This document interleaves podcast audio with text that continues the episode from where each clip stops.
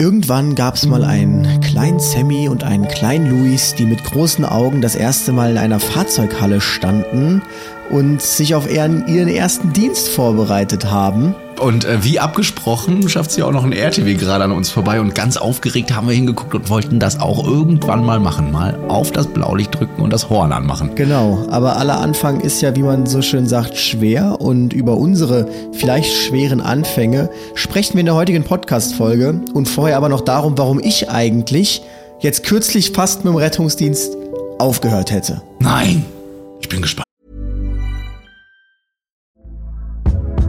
Hey there, it's Michelle Norris. I'm host of a podcast called Your Mama's Kitchen. When I travel, I'm usually looking for a way to find a taste of home when I'm not at home. And one of the things I love to do when I am at home is entertain. And Airbnb allows me to do that. When I was in California recently, I rented a house that had a great kitchen. And when we were sitting around the table, we we're all thinking, we're in someone else's house. Someone could be in all of our homes as well.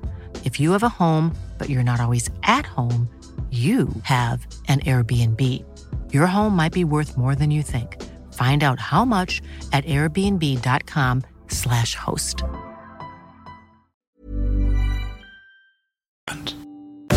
Retterview. Gedanken und Spaß aus dem Pflasterlaster. Mit Sprechwunsch und Sammy Split.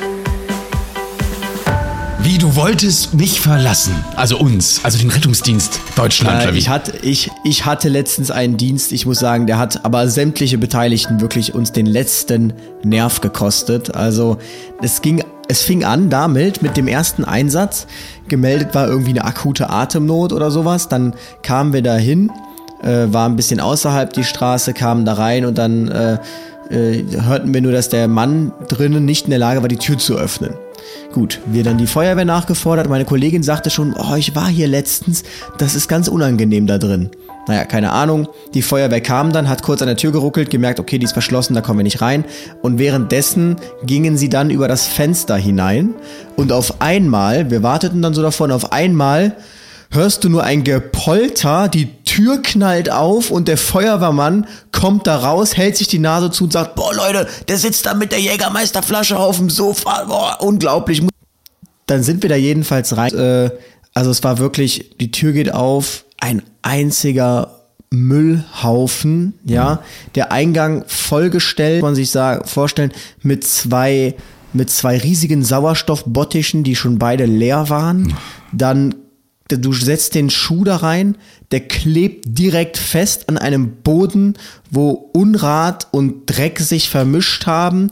Eine Fliegenwolke vor dir, und das ist jetzt nicht übertrieben, vor dir eine Fliegenwolke und irgendwie keiner wollte so richtig in diese Wohnung rein. Können wir richtig Gruselmusik im Hintergrund mal abspielen, so, ja. Hm.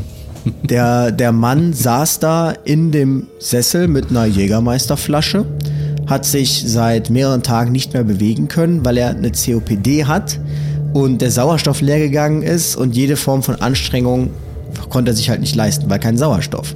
Und deshalb hat er halt in die Hose gemacht dann währenddessen, äh, sowohl groß als auch klein als auch klein und man kann sich vorstellen, wenn jemand zwei, drei Tage einfach nur in seinen Exkrementen sitzt. Ja, es war so, boah, wir dachten uns wirklich, was ist das hier? Es war eine reine Evakuierung auch. Ja, er hatte ja jetzt nichts groß, er hatte jetzt eine einigermaßen adäquate Sättigung, er war nicht lebensbedrohlich erkrankt. Es war ein einziges, wir holen ihn jetzt hier aus diesem Chaos raus. Wirklich alles am Kleben, er von oben bis unten auch dann irgendwie mit Scheiße voll. Dann haben wir das Tragetuch geholt, dann sagt irgendwie noch er, kann ich noch einen Schluck von der Jägermeister nehmen? Und ähm, dann haben wir ihn Klar, runtergebracht. Richtig eine Fliege noch mitgenommen, glaube ich, ins Krankenhaus gefahren, dachten uns, ey, was ist das hier, ganz ehrlich. Dann geht der Melder eine Straße weiter, ungelogen, eine Straße weiter, auch wieder internistischer Notfall. Aber nicht das gleiche. Wir fahren dahin.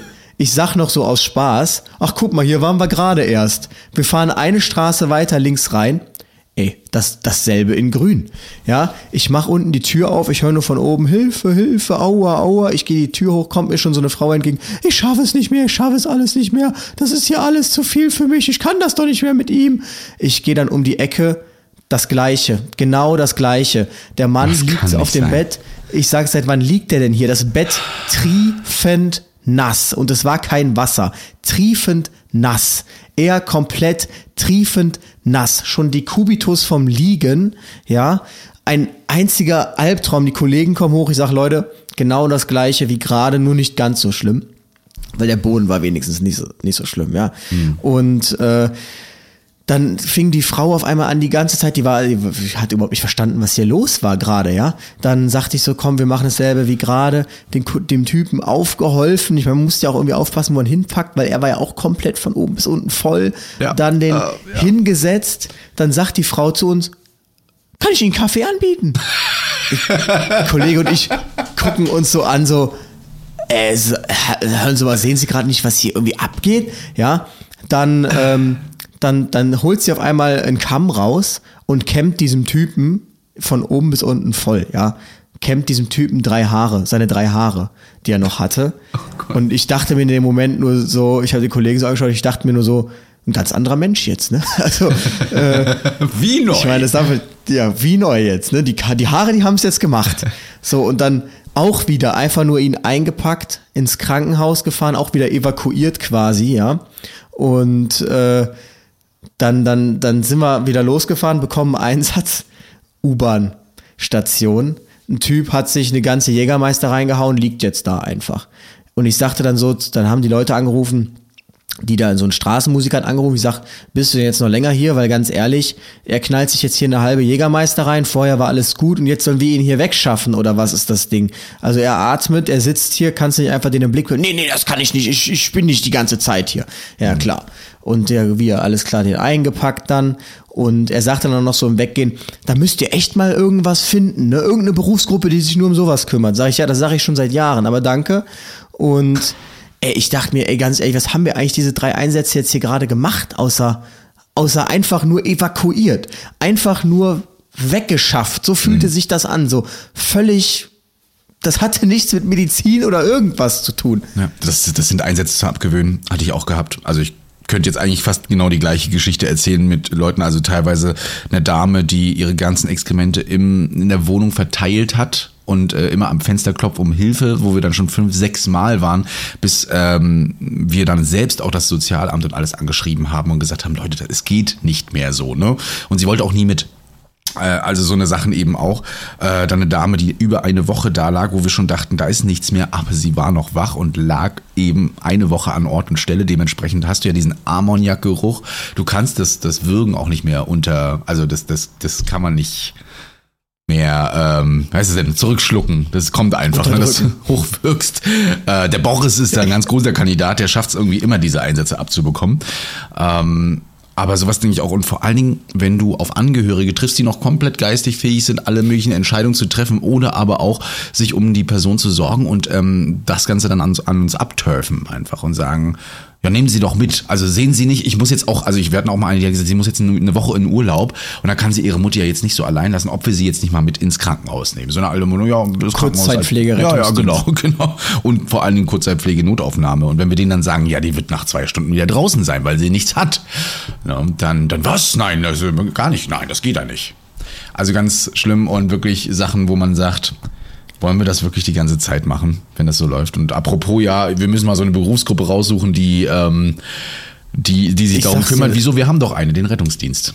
Und das genau, funktioniert. Also ich, ich mhm. glaube auch Lust hat da keiner drauf. Also man muss halt sagen, das ist ungefähr so, es gibt ja diese, diese Leute, die diese Messi-Wohnungen äh, sauber machen, die dann in diesem Vollschutz ja. ankommen ähm, auf dem Niveau bewegt sich das bei uns, ja. Nur dass äh, wir da nicht im Vollschutz reingehen, sondern da auch noch äh, richtig werkeln müssen. Das ist teilweise, ein Kollege sagte zu mir, dem habe ich das erzählt, der sagte ja ganz ehrlich, man muss den Leuten auch mal sagen, dass das hier gerade eine absolute Zumutung auch für uns ist. Das muss man denen einfach mal. Ja, ähm, ja ich meine, die sind natürlich sozialpsychiatrisch auch äh, sehr auffällig, das muss man doch dazu sagen. So, da ist viel schief gelaufen, dass die überhaupt in solchen Umständen leben. Ich finde es halt auch krass, da waren ja auch Sachen vom Lieferdienst. Das heißt, der Lieferdienst gekommen, hat es quasi einfach in diese völlig vermüllte vollgedingste ja. Wohnung gestellt und ist wieder gegangen so. Das zeigt halt auch wieder, wie anonym unsere Gesellschaft geworden ist so, ne? Da fühlt sich dann keiner für verantwortlich. Auch hier der Sauerstoffflaschendienst ist dann gekommen, kommt dann, wechselt die Flasche und geht wieder so, ne? Denkt sich ja gut, ist halt so.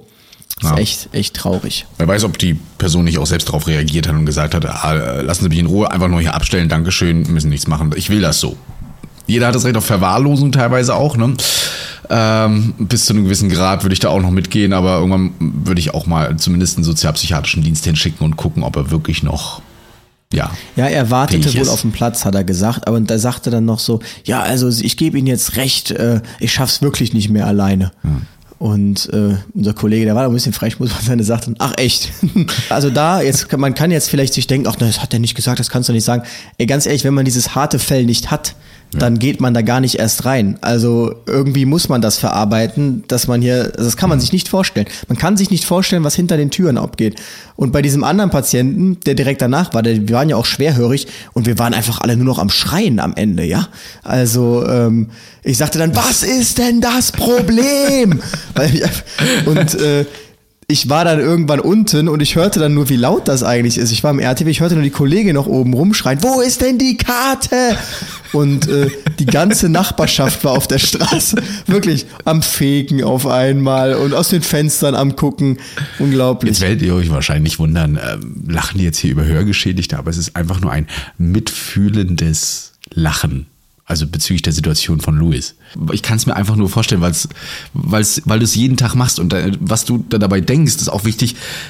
Welche Frage stelle ich ihm als nächstes? Bis er das kapiert hat, muss ich die noch dreimal stellen. Also so kompakt wie möglich. Und ist diese Frage jetzt wirklich notwendig gerade? Das ist wirklich schwierig, auch da eine Anamnese zu erheben oder man muss eben halt ähnliches. sagen, man macht sich über den Einsatz an sol als solches amüsiert man sich. Über den Patienten jetzt als Person, als Mensch, der ist völlig jetzt austauschbar an der Stelle. Aber ich meine, wie ich sag's ja schon, irgendwie muss man sich das Ganze ja, äh, muss man das Ganze ja aushalten dann, ne, über Jahre. Also es, es geht ja nicht anders. Also sonst sind wir ja alle den ganzen Tag nur noch beim Therapeuten quasi. Ähm, oder bei der, äh, wie heißt das mit dem Pendel? Hypnose quasi, um diese Erinnerungen zu löschen. Genau.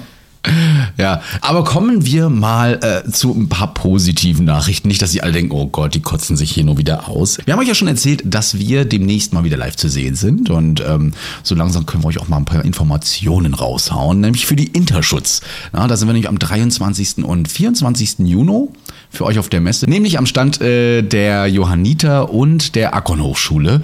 Ähm, und da könnt ihr mit uns reden, teilweise auch zuhören, denn wir werden ja nicht nur einfach nur rumstehen und Fotos machen. Genau, einer von uns wird auf jeden Fall an einer Podiumsdiskussion zum Thema Reform der Notfallversorgung, Rettungsdienst allgemein teilnehmen. Wer weiß, wissen wir noch nicht. Also äh, da dürfen wir uns jetzt noch drum prügeln quasi, wer das Ganze macht. Vielleicht sind auch beide drauf, man weiß es auch noch nicht. Was man jedenfalls sagen kann, ist, dass wir schon mal nicht Markenbotschafter sind. Wer es mitbekommen hat, es gibt ja auch einige Markenbotschafter auf der Interschutz. Das sind wir nicht. Wir sind bei den Johannitern und dort findet ihr uns dann quasi. Und für ein Meet and Greet sind wir dann gerne, äh, stehen wir zur Verfügung. Ja. Auf jeden Fall äh, könnt ihr da einiges äh, sehen, mit uns quatschen, ähm, den Stand auch mal betrachten. Ja, der Gaffen tötet äh, Dings ist wieder da. Ein GW Sand von den Johannitern ist auch mal da, fand ich auch ganz interessant. Ähm, Und vieles, vieles mehr. Also schaut auf jeden Fall mal mit rein ins Programm. Die ganze Woche ist da natürlich Programm und am Donnerstag und Freitag sind wir da auch mal innerhalb dieses Programms eingeplant. Nee, freue ich mich drauf. Wirklich, wirklich schön da in Hannover. Ähm, Tickets sind immer noch zu kaufen. Viel Spaß. Yes, am Donnerstag und am Freitag quasi gesehen. Ansonsten back to the roots quasi. Auslöser war eine Nachricht, die ich kürzlich auf Instagram bekommen habe und wir sind uns nicht sicher, ob der Christian die auch bekommen hat. Ich habe jedenfalls eine Nachricht bekommen, die geht, Hallo, normalerweise schreibe ich keinen Influencer an, aber ich habe mal eine Frage, Lachsmiley. Also normalerweise schreibe ich keinen Influencer an, aber ich habe mal eine Frage. So. Ich bin noch relativ neu im RD, habe mein RS, Rettungssanitäter, vor circa einem Monat gemacht und arbeite seitdem beim DRK.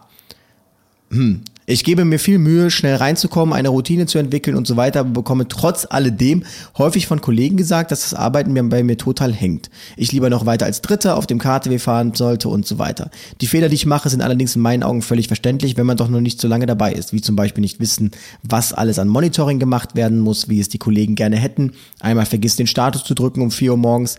Gerade auch, dass man jeden Dienst mit einem neuen Kollegen auf einer neuen Wache in einem anderen Ort fährt, macht es einem nicht gerade einfacher.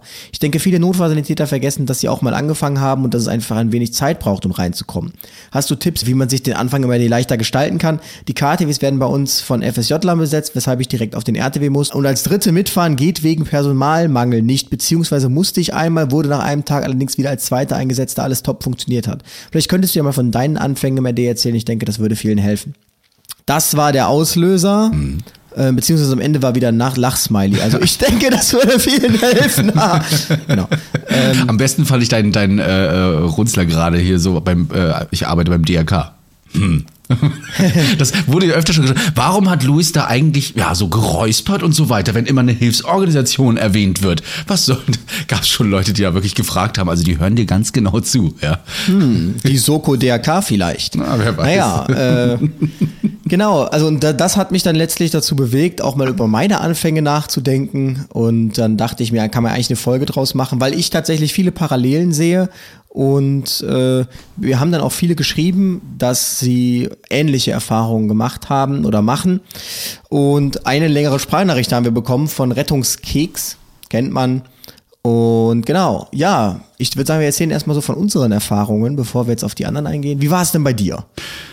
Ich äh, war tatsächlich, wie man ja jetzt schon lange und oft weiß, äh, ja vorher schon im Ehrenamt, Katastrophenschutz und so weiter. Wollte immer mal einen Rettungsdienst irgendwann, habe meinen Rettungssanitäterjahr dann auch gemacht, 2010, um dann ab und zu mal im Rettungsdienst auszuhelfen. Das war jetzt aber wirklich eher so ein bisschen aushelfen, mal so eine 12-Stunden-Schicht, 8-Stunden-Schicht in der äh, Hilfsorganisation.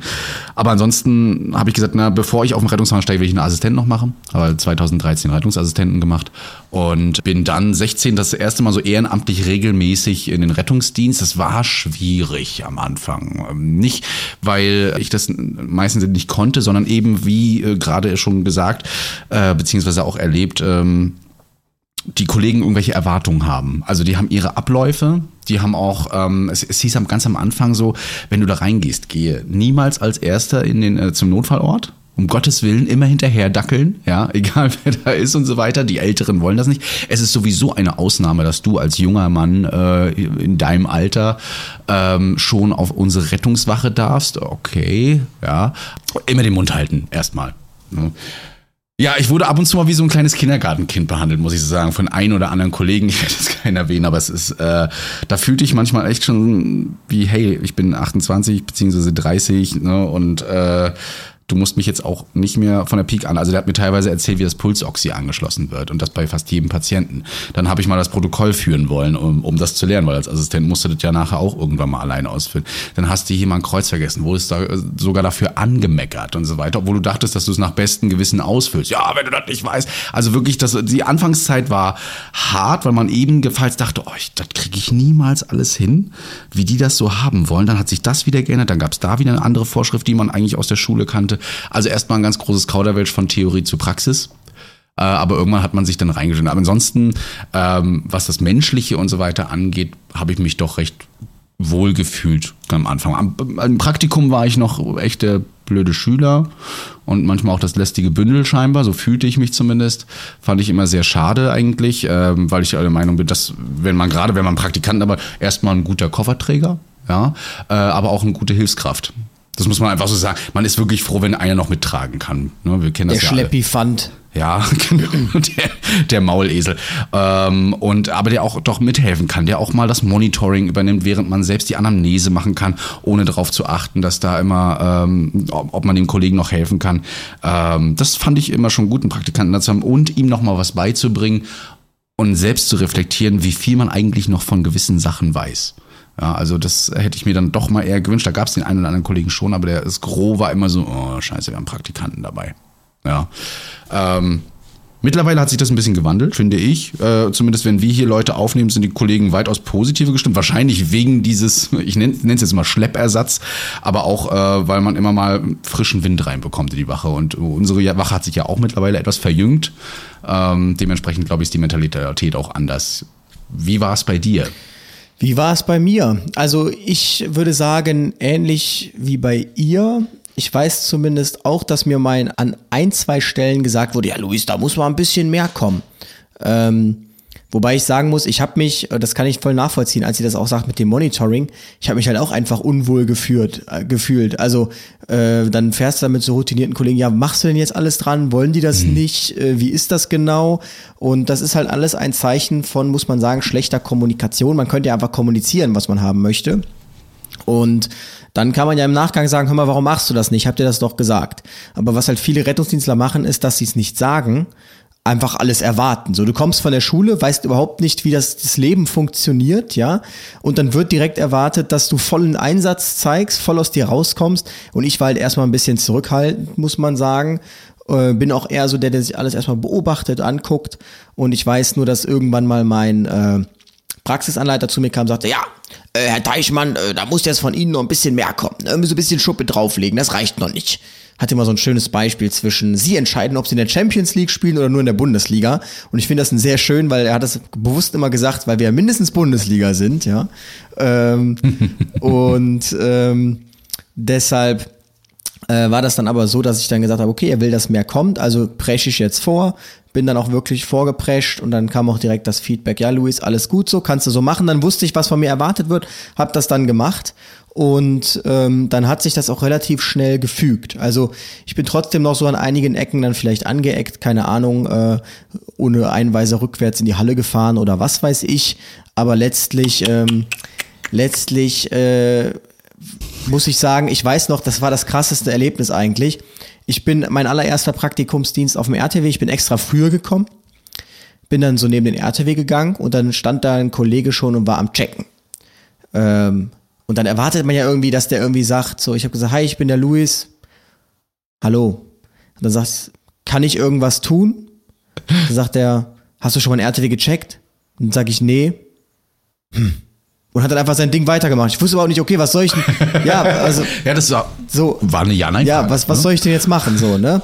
Und ähm, das, das war halt immer, immer, immer sehr schwierig. Irgendwann ist man dann da reingekommen. Und äh, dann hatte man halt auch das Standing dann irgendwie. Aber ich habe, wie gesagt, auch viele, viele kommen sehen.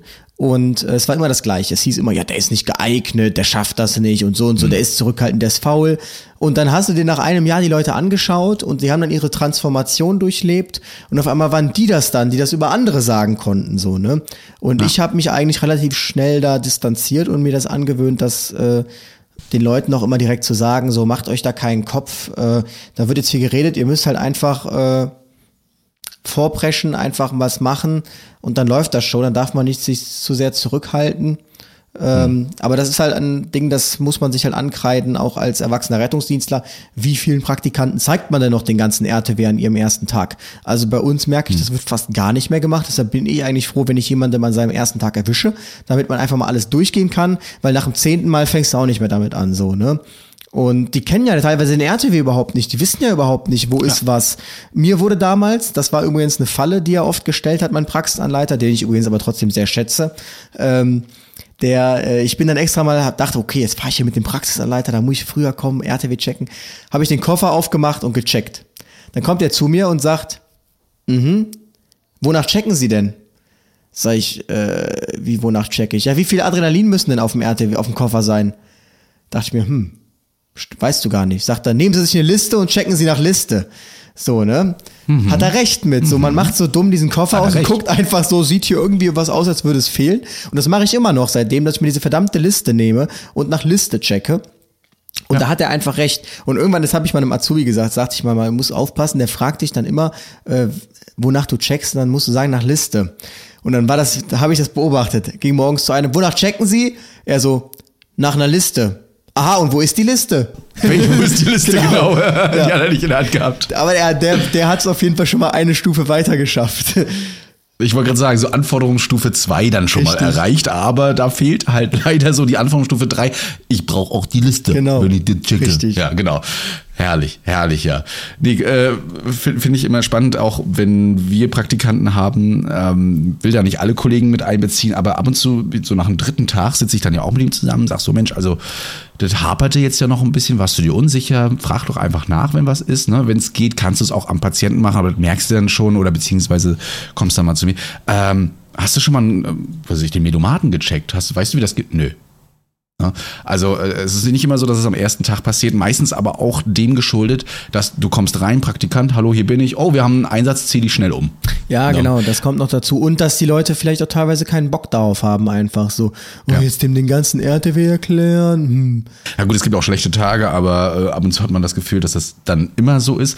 Ähm, wo ich mal schon draus gelernt habe, ist einfach die Leitstelle auch anzurufen, wenn ich einen neuen auf, äh, als Personal bekomme, vielleicht sogar einen neuen Kollegen, richtig, nicht nur einen Praktikanten, dann auch mal mit der Leitstelle zu telefonieren, mal wirklich nach einer halben Stunde zu fragen, um ähm, sicherzugehen, dass der diejenige weiß, wo was ist, um das einfach mal durchzugehen. Man- das kann man durchaus machen. Man muss halt auch manchmal. ganz klar sagen, wenn man einen Kollegen kritisiert, nachdem der jetzt irgendwie, keine Ahnung, ein paar Schichten mitgefahren ist und sagt, nö, also der kann dies nicht, der kann das nicht, da muss man halt mal ganz klar sagen, dann ist das äh, der, das eigene Verschulden einfach. Dann ist man, weil man selbst nicht in der Lage war, ihm das beizubringen. Das muss man sich einfach ankreiden, ja. Also es ist nicht so, als wären jetzt hier 90 Prozent der Leute Intelligenz gemindert und würden es nicht kapieren. Aber wenn denen das keiner zeigt oder keiner erklärt, dann muss man sich nicht wundern. Also man selbst kann den, man kriegt da so einen rohen Knetball und den kann man dann formen. Und am Ende hat man einen guten Kollegen und einen schlechten Kollegen. Aber wenn man der zehn Schichten mitgefahren ist und man dann sagt, das ist ein schlechter Kollege, dann ist man selbst dran schuld. Dann ist man selbst eigentlich ein schlechter Kollege, weil man nichts gezeigt oder gemacht hat. Und äh, ja, ich glaube aber, das wird besser werden. Ich glaube, das wird besser werden mit den jungen Notfallsanitätern jetzt. Ich glaube auch. Aber liebe PraktikantInnen, äh, auch von euch ist Initiative gefragt. Auch ihr solltet einfach mal darauf hinweisen, dass ihr Praktikant seid. Also nicht so forsch, aber durchaus mal Interesse zeigen auch. Vielleicht mal mit den Kollegen, die nur auf der Couch sitzen, mal sagen, du, ähm, können wir mal den C3, den Lifepack, was auch immer, mal durchgehen. Ich hab, bin dann noch unsicher.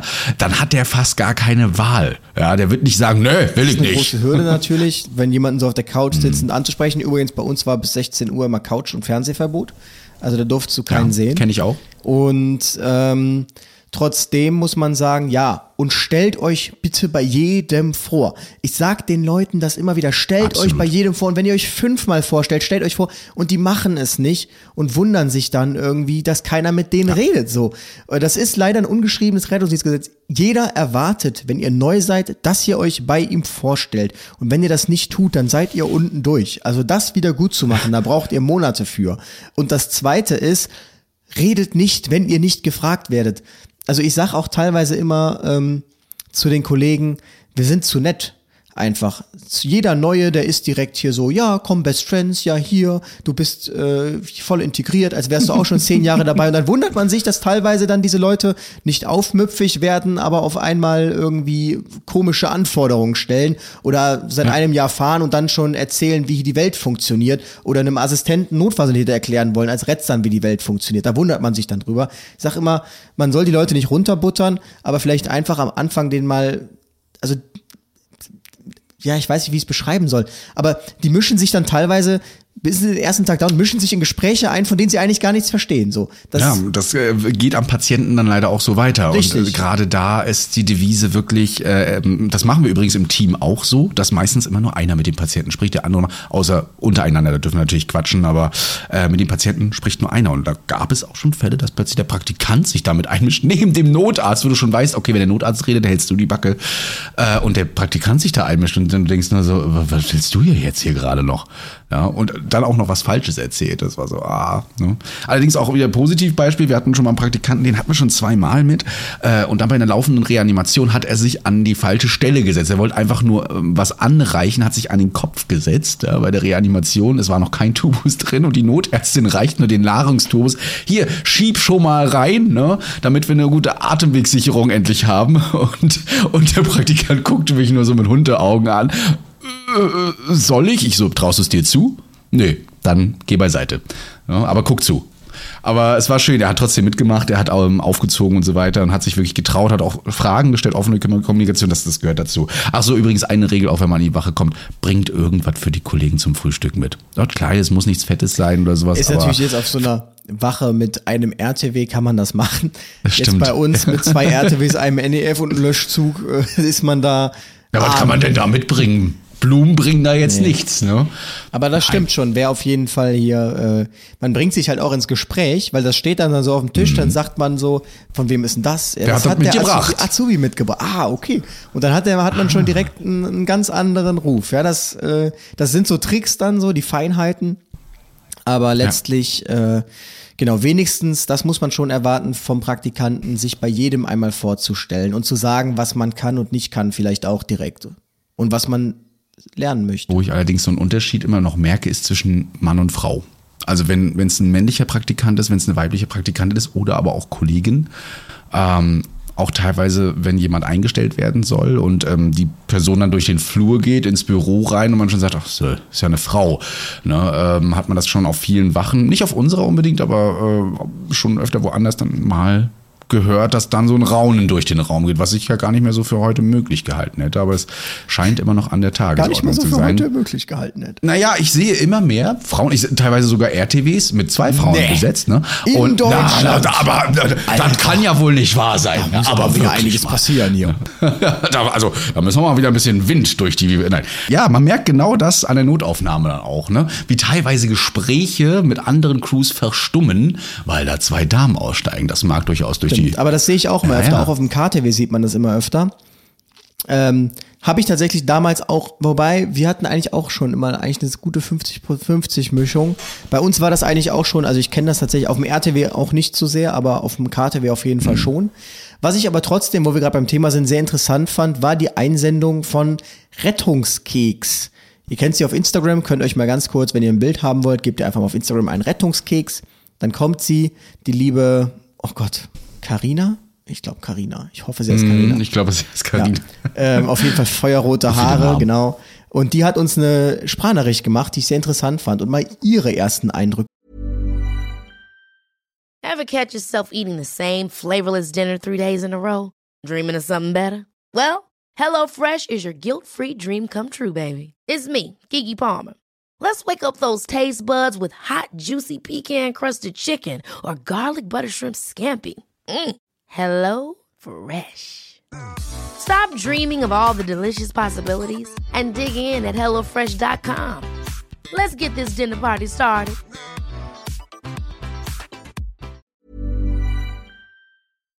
geschildert. Hallöle, ich mach dir mal kurz ein Feedback zu deiner Story. Wenn du magst, kannst du es ja ähm, zusammenfassen, falls du es teilen möchtest. Oder ich schreibe dir nochmal einen Text dazu.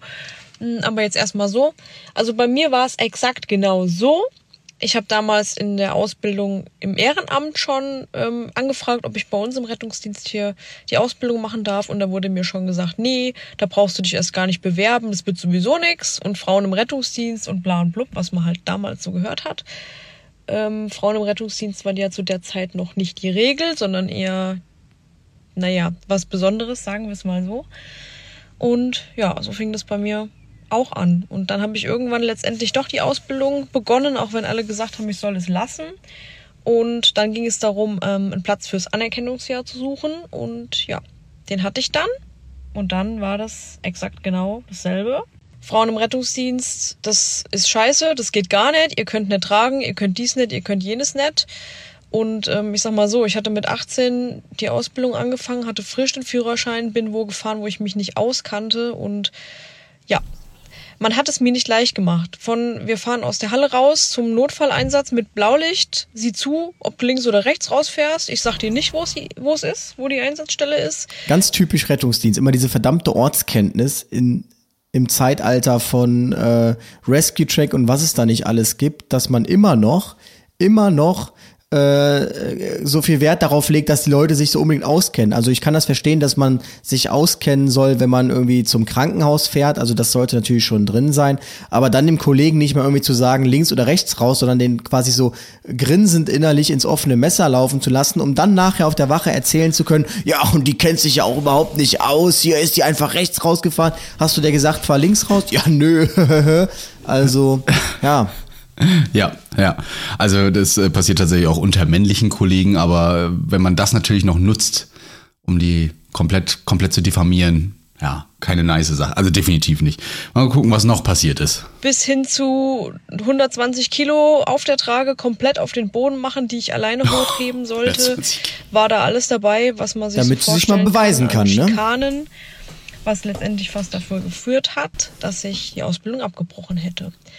Also ich habe nicht nur einmal gesagt bekommen, ich wäre nicht geeignet und ähm, würde das Ganze nicht schaffen. Ich war sehr, sehr zurückhaltend. Ich hatte kein Selbstbewusstsein, habe lieber auf den Boden geguckt als Menschen ins Gesicht und habe dann irgendwann einen Zeitpunkt gehabt, wo mein Kollege mich wirklich während der Fahrt mit Sondersignal, es war nur ein Bluttransport, muss man dazu sagen, ähm, der hat mir so einen Stress gemacht, der hat mich angeschrien, der hat mich teilweise angespuckt, so laut hat er geschrien und mich beleidigt und mir gesagt, wie scheiße ich doch bin. Und das war so der Punkt, wo ich dann zum Chef gegangen bin und gesagt habe, also entweder andere Wache oder ich breche die Ausbildung ab. Und das war der Zeitpunkt, wo ich dann gemerkt habe, okay, ich muss aus mir rauskommen, ich muss einen Arsch in der Hose haben, ich darf nicht dieses kleine graue Mäuschen sein, sondern ich brauche Selbstbewusstsein und ja. Du weißt ja, was aus mir geworden ist. Mittlerweile mache ich das Ganze elf, zwölf Jahre, bin Praxisanleiterin, habe meinen Weg gemacht und bin lange da angekommen, wo ich immer sein wollte und weiß, dass ich das in Zukunft bei neuen anders machen werde und es denen definitiv einfacher machen werde, als es mir ähm, gemacht wurde. Und dementsprechend hat es mir viel gebracht für meinen weiteren Weg und auch ähm, für die zukünftigen Auszubildenden, die mich an ihrer Seite haben, weil ich einfach weiß, wie es ist und weil ich diesen Fehler nicht machen werde. Aber es hat auch nachhaltig geprägt und ich kann jeden verstehen, der wenn er solche Dinge hört, wenn er so behandelt wird, die Ausbildung abbricht, ähm, den Weg aus dem Rettungsdienst verliert, was ich extrem schade finde. Und ja, leider Gottes gibt es immer noch diese Wachen, es gibt immer noch diese Überzeugungen und ja, offensichtlich auch immer noch viele dieser Menschen und das finde ich unfassbar schade und deswegen gut, dass du es geteilt hast. Ich kann dir da nur zustimmen und ja, ich kann nur sagen, jeder muss seinen Weg gehen. Aber man sollte sich auch nicht alles gefallen lassen und der Weg zum Chef steht immer offen und das sollte man zur Not auch tun. Mir hat's damals geholfen. Ganz liebe Grüße. Ja, krass, vielen Dank, Karina, äh, äh, für deine Ausführungen. Also jetzt Notfallsanitäterin, Praxisanleiterin. Könnt ihr mal raufgucken, Rettungskeks, eine Kollegin aus Hessen, die äh, auch ihren Weg äh, übrigens auch im Influencing macht. Im Influencing. Ja, ja auf jeden ja. Fall. Krasse Geschichte, aber glaube ich auch repräsentativ für sehr viele Stories. Ähm, also das mit dem Anschreien ist auch so eine Rettungsdienstkrankheit. Also ich musste mich auch schon anschreien lassen. Jetzt nicht mit Spucke fliegen, mhm. aber hätte derjenige eine feuchtere Aussprache gehabt, dann wäre es sicherlich genauso gelaufen. Ähm, krass auf jeden Fall. Vor allem verstehe ich nie, wie Leute darauf kommen, eigentlich im Rettungsdienst äh, zu beurteilen, ob jemand geeignet ist oder nicht. Wer sagt denn, dass man selbst überhaupt geeignet ist dafür? So, also wie hat man sich denn, wie hat man sich selbst denn jetzt äh, als geeignet aufgetan, weil man jetzt beliebt ist oder so, macht einen das geeignet? Ist man menschlich geeignet, körperlich, psychisch geeignet? Weiß man das überhaupt? Also da muss man immer mal irgendwie so ein bisschen kleine Brötchen backen. Aber das ist so ein Phänomen, habe ich jetzt schon öfter beobachtet, das glaube ich in Berufsgruppen äh, vornehmlich vorherrscht, in denen es keine klaren Hierarchien gibt. Also jetzt, man muss ja mal sagen, ähm, mhm. du bist Rettungsassistent, der Boris ist Rettungsassistent und ihr seid auf einer Stufe. Und eigentlich sind mhm. alle deine Kollegen auf einer Stufe und du hast nur einen einzigen über dir. Also es ist extrem eine Pyramide mit einem krassen Unterbau irgendwie, ne? Man hat ja eigentlich ja. immer nur so diesen einen Chef. Das bedeutet irgendwie, ja. du hast genau die gleiche Ausbildung, der Boris hat die gleiche Ausbildung. Also müsst ihr jetzt irgendwie anfangen, ähm, euch in eine Hierarchie zu bringen, einfach äh, weil man das scheinbar so macht als Mensch. Und dann fängt man an mit, mhm. ja, ja, ich bin aber NEF-Fahrer. So, keine große Zusatzqualifikation, ja, keine, ja. nichts, was dir mehr Geld bringt, aber du bist halt jetzt vielleicht bei interessanteren Einsätzen dabei, kommst mit dem Notarzt, hast vielleicht ein anderes Standing. So, ja, ich bin jetzt NER-Fahrer, deshalb bin ich jetzt besser als du. Oder ich bin jetzt Praxisanleiter, deshalb bin ich besser als du. Und so fängt das dann an. Oder ich ja. bin länger dabei, deshalb bin ich jetzt besser als du. Ähm, das sagt noch nichts über die Arbeit aus. Und das, das beobachte ich öfter. Auch bei den Lkw-Fahrern ist das zum Beispiel so. Da gibt's dann den krassen zwischen den Fernfahrern und den Nahverkehrsfahrern. Die haben den, ja, die ja, haben die gleiche, ganz, ganz genau, großes Kino. Aber die haben die mhm. gleiche Ausbildung, die haben den gleichen Führerschein und fangen dann aber an, sich über sowas zu profilieren. Ja, ich fahre die größeren LKWs mhm. so. Und alles, weil es eben da kaum Hierarchien gibt in diesem System und weil es auch völlig unabhängig ist, wie gut LKW du fährst. Ähm, so am Ende des Tages ja. kriegt man das gleiche Geld. So, ne? Und genauso ist es ja im Rettungsdienst. Egal wie gut du deine Leistung erbringst, du bekommst das gleiche Geld wie der andere, kannst dich noch so sehr anstrengen oder nicht anstrengen.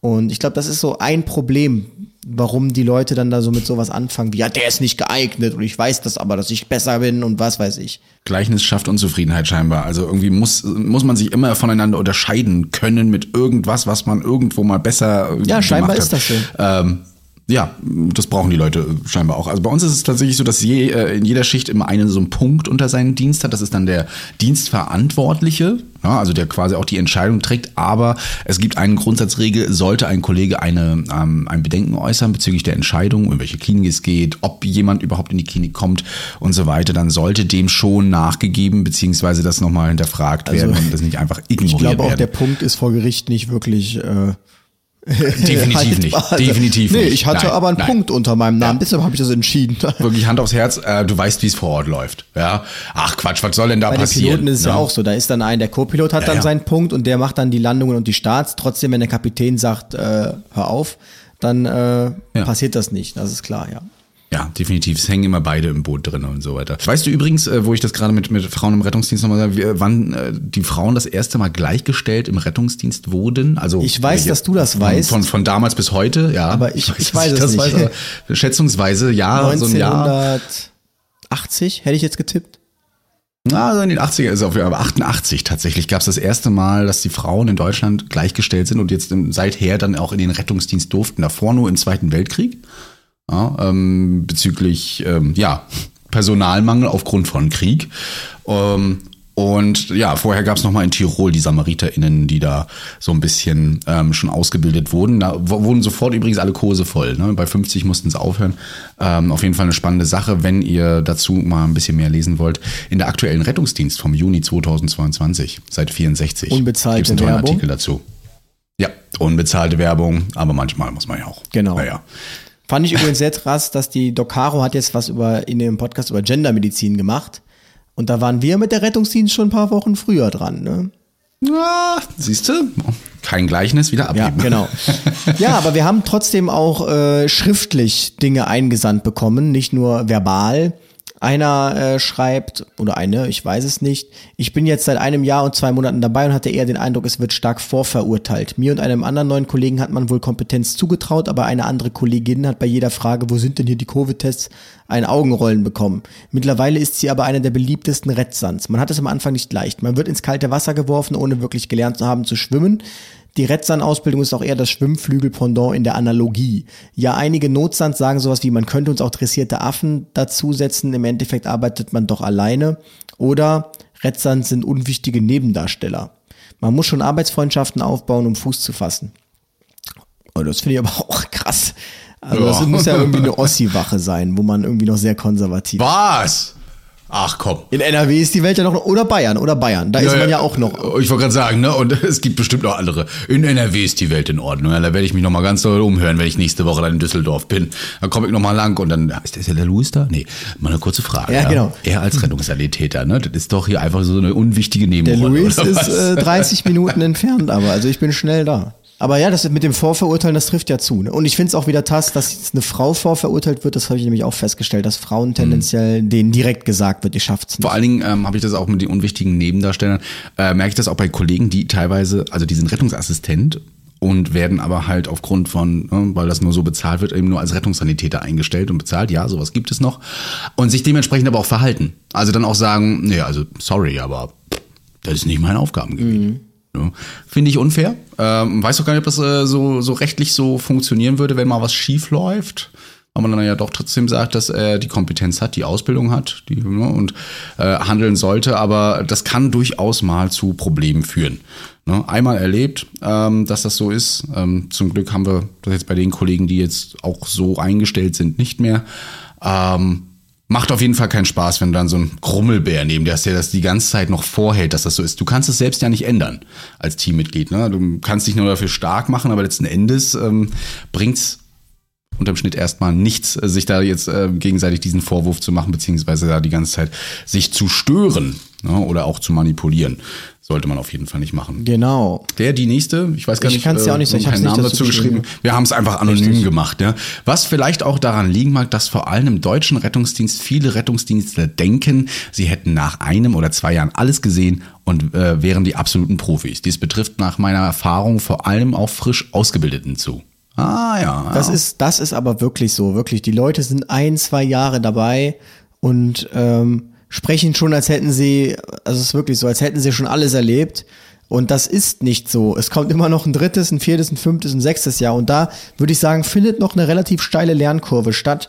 Ich bin jetzt auch erst seit sieben Jahren. Ich weiß nicht, ob ich nach zehn Jahren anders denke und sage, okay, nach dem achten, da hat sich nochmal richtig was getan. Mittlerweile würde ich schon so eine Form der Stagnation wahrnehmen. Also ich sagte das doch letztens. Vielleicht ist halt auch die durchschnittliche Verweildauer nur zehn Jahre, weil es dann langweilig wird, weil man so jeden Einsatz hundertmal gehabt hat. Ne? Also mittlerweile habe ich das so die Patienten sind anders, die Wohnadressen sind anders, aber es gibt Einsätze, die laufen einfach hundertmal exakt gleich ab. Und dann ist es schon sehr ermüdend. Das muss man halt mal dazu sagen. Ich meine, ich halte mich da immer ein bisschen frisch, indem ich entweder neue Sachen erlerne oder einfach auch mal mehr auf mehrere andere Werte gucke, das EKG nochmal genau angucke, fällt mir nur das war. Aber wir haben muss ich sagen, ist immer mal wieder. Da ist ja der Sammy Splint, der größte Notarzt-Nachforderer in Rostock. nein, nein, nein, nein, nein. Aber äh, schon so, äh, wenn es dann erforderlich ist. Äh, es kommen immer mal so ein paar Intermezzos dazwischen, wo man sagt so, ja, genau, okay, richtig das macht ihn halt einfach wieder interessant, diesen Job. Ja. Na, da, da bin ich wieder gern dabei. Sowas erlebe ich dann auch gern, so böse das klingt. Aber letztens zum Beispiel ist wieder ein Auto im Wasser, nicht wieder, sondern es ist ein Auto im Wasser gelandet. An einer Stelle, wo man nicht hätte denken können, dass da ein Auto im Wasser landen kann. Und man sich auch noch fragt, was passiert ist. Gott sei Dank, der, äh, der Insassen geht, den Insassen geht's gut. Äh, da war alles gut. Aber erstmal, äh, man guckt so, also ich muss sagen, ich habe das leider auch nur beobachtet von meinem Balkon. Da ähm, fuhr einfach RTW, NEF und ein Löschzug. Da dachte ich, okay, wird wieder P-Tür sein oder sowas ähnliches und so weiter. Und später liest du die Nachrichten so, ja, direkt neben dir hat einfach mal so ein LKW, so ein PKW abgedrängt und er landet im Wasser. Und die Meldung war auch wirklich so Auto im Wasser. Wo du auch schon denkst, hm, was wird mich da jetzt erwarten? Ne? Gestern zum Beispiel hatten wir fast also eine Windhose, die sie aufgebaut hat, oder Tornado nennen sie es ja oh, gerne ja. auch mal. Auch da, wenn sowas kommt, dann fragst du dich erstmal, ja, fährst du da jetzt hin oder wo bleiben wir stehen? Also das ist schon interessante Sachen auf jeden Fall, äh, die den Rettungsdienst doch wieder irgendwie. Aber das habt ihr öfter machen. da oben, ne? Windhosen? Ja, ja, jetzt zur Zeit, keine Ahnung, was da los ist. Straße und Rostock war alles heute so. Sehe ich auch so. Also ich habe ja mittlerweile auch, man müsste mal so eine Evolution, die Evolution des Rettungsdienstlers mal so machen, weil da beobachte ich auch, wir haben jetzt auch einen Kollegen gehabt, äh, da war ich damals, glaube ich, schon seit fünf Jahren dann letztlich da, bin ich rübergekommen nach Köln und der hat dann gerade angefangen, voll motiviert, immer anderthalb Stunden vor Ablöse da, immer nur Nachtdienste, Nachtdienste, ist mittlerweile auch nicht mehr so. Der zwei Jahre hat er das durchgezogen und das war genau bei mir auch so. Zwei Jahre war ich auch genauso. Dann hatte ich ja keinen Bock mehr drauf. So. Und äh, ich merke aber mhm. bei den ganz jungen Azubis, die jetzt fertig werden, dass dieses Ich habe keinen Bock mehr drauf schneller äh, auftritt jetzt. Also die machen das gar nicht mehr in zwei ja. Jahre, die sind schon nach einem halben Jahr sagen die, okay, ich habe jetzt genug gesehen, so nach dem Motto. Und das ist schon sehr traurig. Also, Kann man nicht anders sagen. Ja, und wenn das dann äh, eben noch mit diesen ähm, Verhaltensmustern einhergeht, dass die Kollegen eben auch noch so zu Praktikanten sind, dann passiert das teilweise auch schon bei Azubis, wie ich das äh, teilweise auch höre, mitbekomme, bei einem Bierchen oder sowas dann auch mal erzählt bekomme, dass sie teilweise schon im ersten Lehrjahr sagen, so, also eigentlich habe ich keine Lust mehr, wir fahren immer nur zu Blutdruckstörungen und so weiter. Dann habe ich letztens einfach mal versucht, mich in die Gruppe mit zu integrieren, habe gesagt, oh nein, schon wieder Kollaps, na das fünfte Mal. Daraufhin hat der Azubi sofort eine Beschwerde bei, äh, der, bei der Wachabteilung bekommen. Also so eine Sachen, wo ich so denke, ja, also Leute, wir brauchen den Nachwuchs und ähm, ihr seht es noch nicht kommen, aber wir werden bald richtige Probleme bekommen bezüglich neuer Wachen, Abdeckung, Rettungsdienst und eben Personalmangel. No. Oh, Sammy Splint. Oh, eine Prognose. Eine Prognose. ja, es ist doch so. Vorhersage. Ja. Na gut. Hier schrieb jemand, finde ich nicht, also er stimmt mir nicht zu. Manche sind ungeeignet und manche einfach nicht. Und jedem 1,50 Meter großen und 45 Kilogramm schweren Mädchen oder Jungen ohne Selbstbewusstsein zu erzählen, dass er total geeignet ist, ist nicht nur ihm selbst, sondern auch jedem Kollegen gegenüber, der mit ihm fahren muss, einfach nicht fair. Mal ganz abgesehen von den Patienten. Ich finde, man merkt sehr schnell, wer geeignet ist und wer nicht. Rettungsdienstler sind einfach ein eigenes Volk, das muss man mögen und können und neuen nach einer gewissen Zeit ehrlich Feedback geben, mag nicht immer einfach sein, aber eben einfach nötig. Jetzt könnt ihr natürlich auch wieder die Frage zurückwerfen, bist du denn geeignet und warum? Und es geht ja nicht nur um körperliches, wenn mein Mitfahrer eher ein Fremdkörper an der Einsatzstelle darstellt als eine Hilfe, weil einfach Auffassung, Mitdenken und Geschwindigkeit nicht stimmen, hilft das wirklich überhaupt niemandem. Ich hätte für meine Lieben im Ernstfall gerne ein gut funktionierendes Team und niemand, der nur dabei ist, weil ihm eben die Jacke passt. Personal ist, Personal ist oder man nicht ist oder man nicht gemein zu ihm sein wollte, sehe ich nicht so. Also auch hier muss man sagen, was du hier ansprichst, im letzten Teil insbesondere, ähm, also Geschwindigkeit, keine Ahnung, kann man jetzt drüber diskutieren. Ich halte ja nicht viel von Hektik, aber gut. Aber äh, man muss halt sagen, der Kollege, den du formst und machst, der steht am Ende neben dir. Und äh, das wird kein kompletter Arbeitsverweigerer sein. Und man kann einfach nicht erwarten, dass jetzt da jemand strotzend vor Selbstbewusstsein reinmarschiert und einfach macht, was er will. Das kann auch nicht gut sein letztlich. Und ich würde auch nicht sagen, dass man pauschal sagen kann, nur weil jemand 45 Kilo und 1,50 groß Ja. ist. Da habe ich schon genug Gegenbeispiele gesehen, die es trotzdem hinkriegen. Man muss natürlich sich fragen, ob das für den Menschen ergonomisch sinnvoll ist, irgendwie das teilweise Dreifache seines eigenen Körpergewichts dann durch die Gegend zu hieven. Aber äh, ja, also ich finde das immer schwierig, da äh, über Eignung zu sprechen, weil man selbst sagt, man hebt sich damit ja auf den Podest und sagt, also ich kann dir ganz klar sagen, der ist nicht geeignet. Ich der geeignetste von allen. Ich stelle mir da echt so ein so so ein äh, Udo mit einer Plauze vor, der der das gerade hier erzählt hat. Sorry, wenn ich das falsch, aber äh, der da einfach mit verschränkten Armen sitzt und sagt, ja, das ist nicht, das, das kann man sofort sehen und wir sind ein eigenes äh, Völkchen. Also das allein diese Aussage finde ich so so krass. Ähm, äh, wenn man ja uns auch mal sieht, also sind wir ein eigenes Volk, wir beide? Ich weiß es nicht. Also ich, jede Berufsgruppe ist ein eigenes Ja, Volk. Interessengruppe passt eher, ne? Aber eigen so ein eigenes Volk. Oh. Ja, es ist eine Interessensgemeinschaft, so Punkt. Und die sind halt irgendwie alle ähnlich, die Typen. Das ist nun mal menschlich an der Stelle.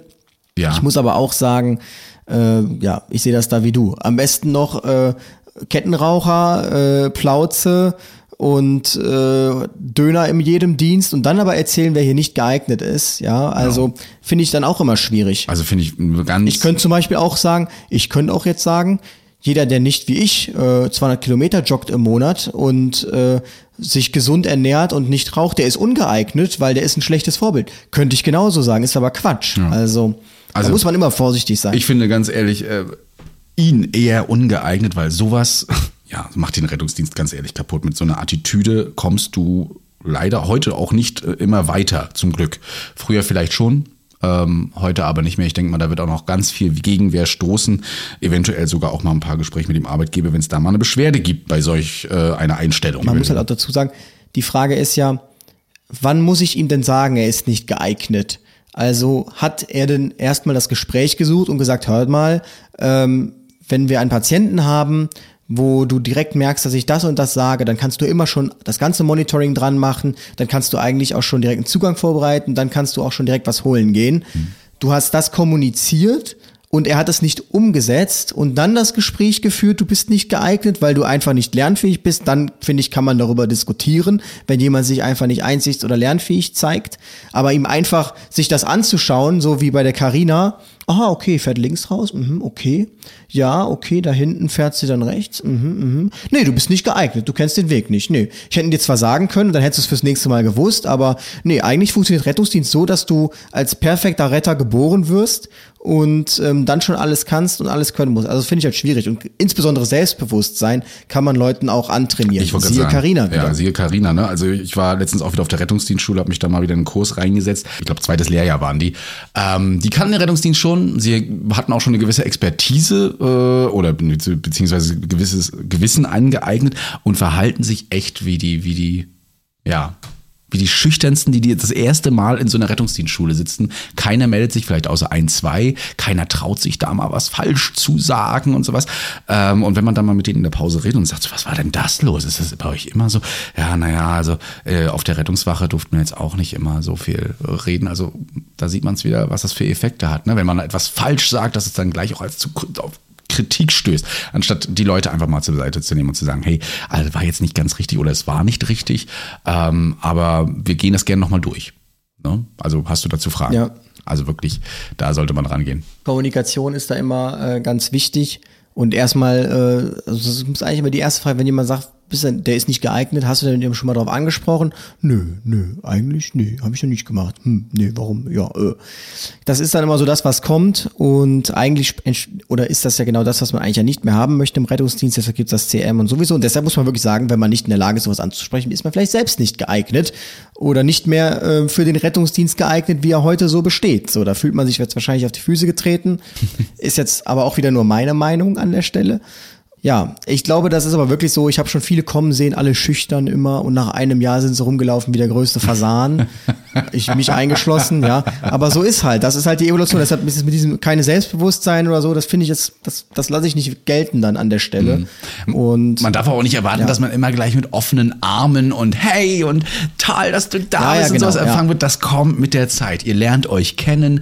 Der, äh, die, die, die Kolleginnen und Kollegen werden ähm, auch merken, was du für Qualitäten hast, ja, also was du zu bieten hast, teilweise auch, auch an interessanten Sachen. Dann, wenn man doch mal ein bisschen länger Pause hat, kommt man schon mal ins Gespräch, wie das Privatleben so läuft. da kann man ruhig mal ein, zwei Sachen erzählen, anstatt sich immer zu distanzieren von allem. Ähm, Trennung ist zwar gut, aber ein bisschen was musst du ja schon machen. Ihr sollt ja noch ein paar Tage zusammen arbeiten. Äh, und dadurch kommen dann Gespräche zusammen. Auch Freundschaften entwickeln sich. Ja.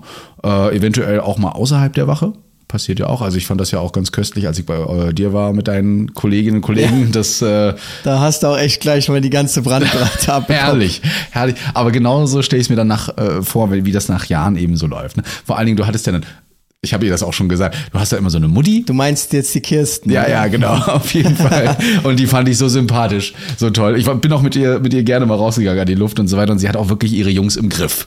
Ja, soweit äh, zumindest meine Einschätzung. Vor Kirsten haben wirklich viele sehr viel Respekt, das muss man sagen. Also, ja, also ich habe mich auch lange gefürchtet vor ihr. Äh, ist bei uns ja auch so, wir haben ja unsere Katrin. Und, und wenn unsere Katrin irgendwas sagt, dann ist das äh, wirklich, wirklich Gesetz. Also da spuren auch alle Männers äh, nach, da geht auch nicht drüber es gibt auch keine andere als unsere Katrin. Das schafft auch wahrscheinlich keine andere Dame bei uns. Ne? Die hat sich wirklich etabliert. Die hat ja auch das mitgemacht mit äh, sich erstmal hochkämpfen, als Frau dann auch noch dazu gesagt. Ähm, und daran werden tatsächlich auch einige Kolleginnen gemessen, die es dann ähm, versuchen, unsere Rettungswache zu schaffen. Ja, aber da muss man den Kollegen auch immer mal sagen: Hey Leute, also wie Katrin wird die nicht sein, aber sie hat auch ihre Qualitäten. Und wir hatten auch eine andere Dame äh, schon mal da. Leider ist sie nicht mehr bei uns. Äh, fand ich sehr schade. Es lag aber nicht, zum Glück nicht an uns. Äh, die war dann auch unsere zweite Wachenmutti, quasi die Stellvertreterin der Katrin. Hier schrieb noch jemand, als er seine Praktikum für den RS gemacht hat. Äh, das war wohl richtig gemein und entwürdigend. Man, er konnte es nur damals nur nicht Retour geben, weil die im Norden waren und er in Stuttgart. Er hat es tunlichst vermieden, als er dann derjenige mit Erfahrung war, sowas Neuen anzutun. Meine Erfahrung ist, dass sie sich selber aufspielen müssen, weil sie selber kompensieren müssen, was für kleine Lichter sie selber sind. Auch eine sehr interessante Gegenmeinung. Aber das habe ich jetzt schon öfter gelesen, dass die Leute teilweise sehr entwürdigend das empfunden haben. Und wenn ich so zurückdenke, habe ich das auch schon mitbekommen, wie dann Kollegen runtergeputzt wurden, so, ja, was kannst du eigentlich? Äh, komm, setz dich auf den Beifahrersitz und sei still und so. Also, Krass, ja, also so harte Ton. Ja, auf jeden Heftig. Fall, auf jeden Fall. Heftig, mhm. ja. Man, man hört, äh, also ich muss sagen, ich höre immer nur viel davon. Ähm, selbst erlebe ich, naja gut, doch, Beef gibt's schon mal, aber das wird dann, das wird dann einmal geklärt und ausdiskutiert ähm, und dann ist gut, aber niemals so von wegen, setz dich jetzt einfach hin und mach gar nichts mehr. Das ist vielleicht zweimal passiert, aber da gab's dann auch gleich Gegenwind von mir, weil ähm, das lasse ich nicht so, also das lasse ich nicht mit mir machen. Muss man aber auch glaube ich, ein gewisses Bewusstsein haben, Selbstbewusstsein vor allen Dingen, um das machen zu können und auch zu gucken. Ich glaube, ich hatte auch schon ein gewisses Standing, um das zu machen. Ein gewisses Bewusstsein braucht man und natürlich vor allem Selbstbewusstsein. Selbstbewusstsein. Ja, ich wollte jetzt Selbstbewusstsein sagen, aber egal. Etwa eine tolle Nacht gestern, ja. Mhm. Ja, ja, wie man schon verfolgt hat. Ansonsten äh, haben wir jetzt noch viele na weitere Nachrichten bekommen, die auch so in die Richtung gehen. Vor allem in den Fokus natürlich auch so Frauen, dass die direkt erstmal vorverurteilt werden. Aber ich glaube, das wird tatsächlich nachlassen, weil ich jetzt auch merke, dass sehr viele, sehr viel weibliches Personal diese Notfallsanitäterausbildung anstrebt. Und ich sag's ja immer, das habe ich schon Welttag der Frauen da gesagt, also aus meiner Sicht haben die Männer diesen Beruf nicht erfunden und deshalb hat auch keiner, kein Geschlecht den Anspruch zu sagen, äh, dass es jetzt äh, den Anspruch, kein Geschlecht hat das äh, Recht zu sagen, dass es den Beruf jetzt äh, am besten ausübt. Hm. Ähm, ja, und deshalb können ja auch zwei Frauen letztlich dann auf dem RTW fahren. Ne? Das ist ja gar kein Problem. Absolut. Lasst euch da bitte nicht unterkriegen und ähm, macht's wie Karina einfach irgendwann mal durchziehen. Macht's wie Carina. Macht's wie Carina. Sei wie Carina, ja. Werde Notfallsanitäterin und Praxisanleiterin. Sei kein Freak, sei wie Karina. genau, ist ein Keks. Herrlich. Also äh, so kann es sein. Schön, vielen Dank äh, für die Einsendungen. Danke auch an, äh, wie gesagt, Carina für diese offene, ehrliche Meinung, dass wir dich auch erwähnen durften. Wir hoffen, du bekommst dadurch keine Probleme, aber ich finde es halt einfach schön, wenn jemand da auch wirklich offen dafür steht und ähm, auch Flagge zeigt. Ähm, so soll es eben sein. Apropos Flagge zeigen, es ist Pride Month und gilt übrigens auch für alle Genau. anderen, ähm, ich nenne mal Menschengruppen, die sich irgendwie diskriminiert fühlen im Rettungsdienst und so weiter. Das dröselt sich immer weiter auf und wird auch offener, auch im Rettungsdienst. Es braucht nur eben manchmal ein wenig länger, um diese, ja, doch Männerstruktur da ein bisschen ja, aufzuspalten. Ist so. Aber vielleicht äh, hört ja der eine oder andere, wobei ich, das muss man halt auch wieder dazu sagen, uns hören jetzt wahrscheinlich auch nur Leute, die äh, unsere Meinung gut finden und wie wir denken. Das heißt, hier wird jetzt wahrscheinlich kein Hörer sagen, irgendwie, äh, das sieht er nicht so oder andererseits irgendwie, hum, da fühle ich mich jetzt ertappt, weil ich bin so, sondern wahrscheinlich haben wir jetzt wahrscheinlich einen Hörer, die uns da zustimmen, sowieso, das genauso sehen und die, um die es mir ja eigentlich geht, die hören das wahrscheinlich gar nicht. Ähm, ja. Schade, Schokolade. Genau. Nichtsdestotrotz ähm, sind wir jetzt schon wieder am Ende. Ah, wir haben schon wieder eine Stunde. Wir haben schon wieder eine Stunde Eine geschafft. Stunde, ja. Ähm, Ein Spaziergang. Wer es natürlich äh, noch nicht mitbekommen hat, mal eine kleine Werbung, ne? Retterview Shorts. Ja, wir sind quasi die ganze Woche zu hören, außer Samstag quasi. Äh, weil, Und Sonntag? Nee, Sonntag sind wir äh, auf Retterview zu hören. Also ich meine jetzt nur wir so, an sich. ah, die so Shorts meinst gehen natürlich nur vom ja. Montag bis Freitag immer um 7 Uhr, aber wir haben hier schon äh, mittlerweile 20 Folgen äh, draußen und Genau. da kam schon einiges vor, also vom kleinen Schlaganfall über ein Erste-Hilfe-Quiz und, und der Unterschied vor allen Dingen, der wichtige Unterschied zwischen Ohnmacht und Krampfanfall. Ich glaube, darüber haben wir Ja. auch kurz mal schon äh, im, im Haben wir großen schon im Podcast, Podcast geredet, aber ähm, das richtig. Ganze eben kompakt gut für den Arbeitsweg oder den Schulweg oder wo auch immer ihr hier gerade unterwegs seid, ähm, könnt ihr das Ganze auch natürlich durchsuchten. Also bleibt auf jeden Fall dran. Ähm, setzt auch da äh, gerne die fünf Sterne überall und abonniert das Ganze. Genau. Und wir freuen uns, äh, euch zum beim nächsten. Oh, heute ist aber doch wirklich was los. Euch beim nächsten Mal wieder dabei haben zu können. So. Ja, in diesem Sinne, schöne Woche. Und wenn ihr Themenvorschläge habt, schickt sie uns gerne, wo ihr meint, damit können wir eine Stunde füllen. Ansonsten sage ich jetzt auch mal ähm, Tschüss. Ciao, Kakao. Ah, das war schon lange nicht mehr. Retterview. Gedanken und Spaß aus dem Pflasterlaster. Mit Sprechwunsch und Sammy Splint. Und jetzt kommt wahrscheinlich gleich, hallo, ich wollte dir doch sagen. Ich habe jetzt einen neuen Account, ach nee, einen neuen Telefontarif. Genau, ja, irgendwie sowas. Mal sehen, ob die Werbung jetzt kommt. Tschö.